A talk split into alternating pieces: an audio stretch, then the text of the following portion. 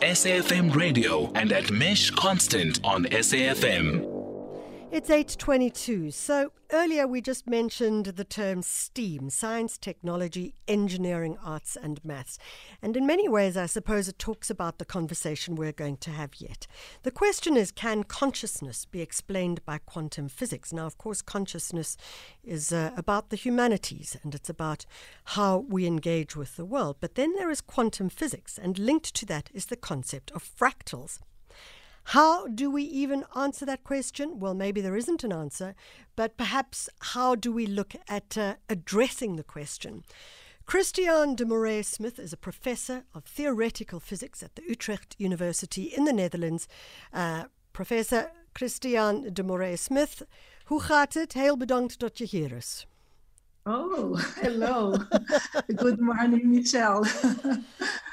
Prof, uh, thank you very much. It's an absolute pleasure. Prof, let's look at this question. Um, can consciousness be explained by quantum physics? Now, the reason that it is an interesting question because it uh, surmises perhaps that our humanity could be addressed through um, science and, and, and, and physics. Yes, hopefully, right? Physics is there trying to understand the world, trying to explain the world, and we are part of it. So I am sure that all our understanding of physics and quantum physics should help.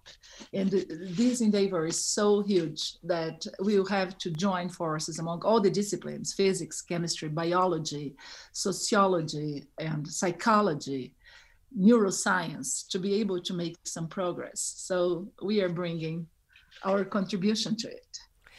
So, what is how how does this work? Because I must say, when I first read the question and then I read the article, I was like, okay, I'm really I'm really struggling. And I, uh-huh. I, I, was trying to understand how does fractals work with it because fractals in the brain are part of this process. I wonder if you could explain to our listeners what are we ostensibly trying to to to figure out. So uh, there is a theory by Roger, Roger Penrose. This is the Nobel Prize winner who explained uh, black holes. He won the Nobel Prize last year. And about 40 years ago, he got together with, uh, with an anesthesiologist, Hameroff, and he proposed that our neuronal system forms a fractal network. Yes. And that yes. then the consciousness should come via the, the, the, the the motion through a quantum process through this network, this fractal network.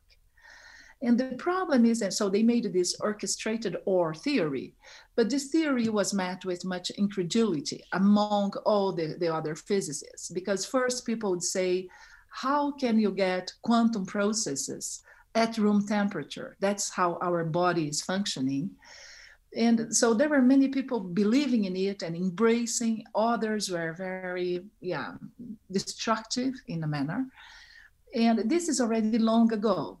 So what we thought is we don't even enter into this fight. What we can try to do is we can try to create a completely artificial system a fractal system in which we measure quantum processes. If it is a quantum process through a fractal, how should it behave? And that's what we have done. So we are circumventing the fight by providing means to say, okay, if someone measures the, the activity in the brain and it behaves like that, what we have created, then it is a quantum process. That so, was the idea that we had. Yes, please. The idea of the fractal in the brain. So, so basically, what you're suggesting is that all of those cells, which are neurons, um, they all join together, and, and apparently their combined activity generates consciousness. But those combined activities are also demonstrated visually as a fractal. Is yes. It? So our body, nature is extremely fractal, and the fractality of nature is very important.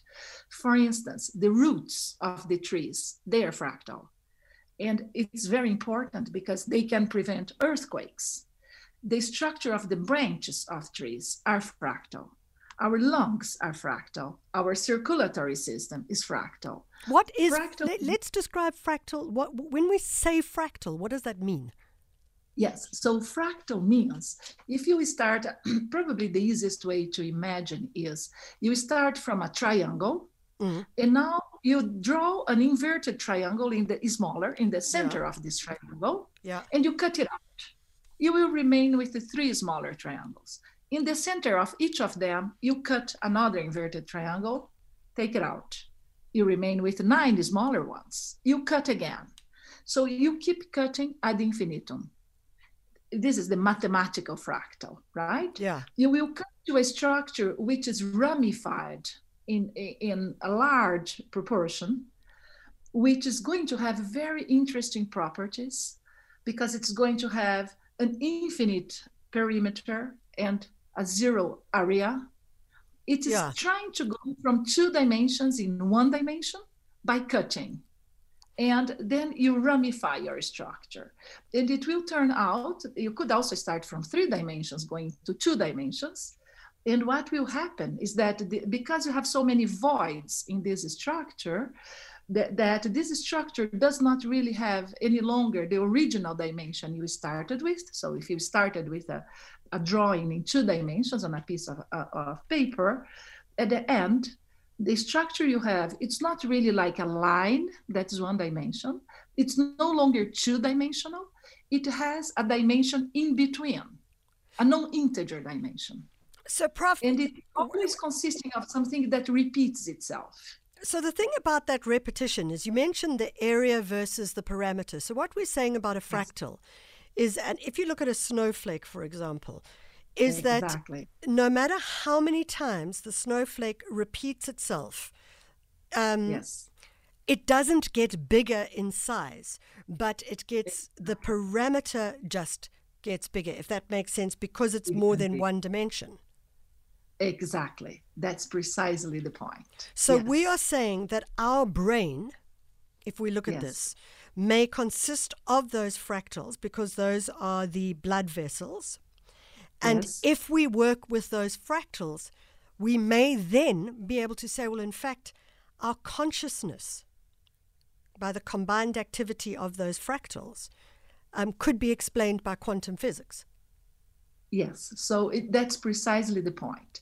Not much is known about how things propagate in fractals. So if you think from in physics, we know how very well how transport goes in three dimensions, two dimensions, one dimension, but at intermediate dimensions, there is not much known.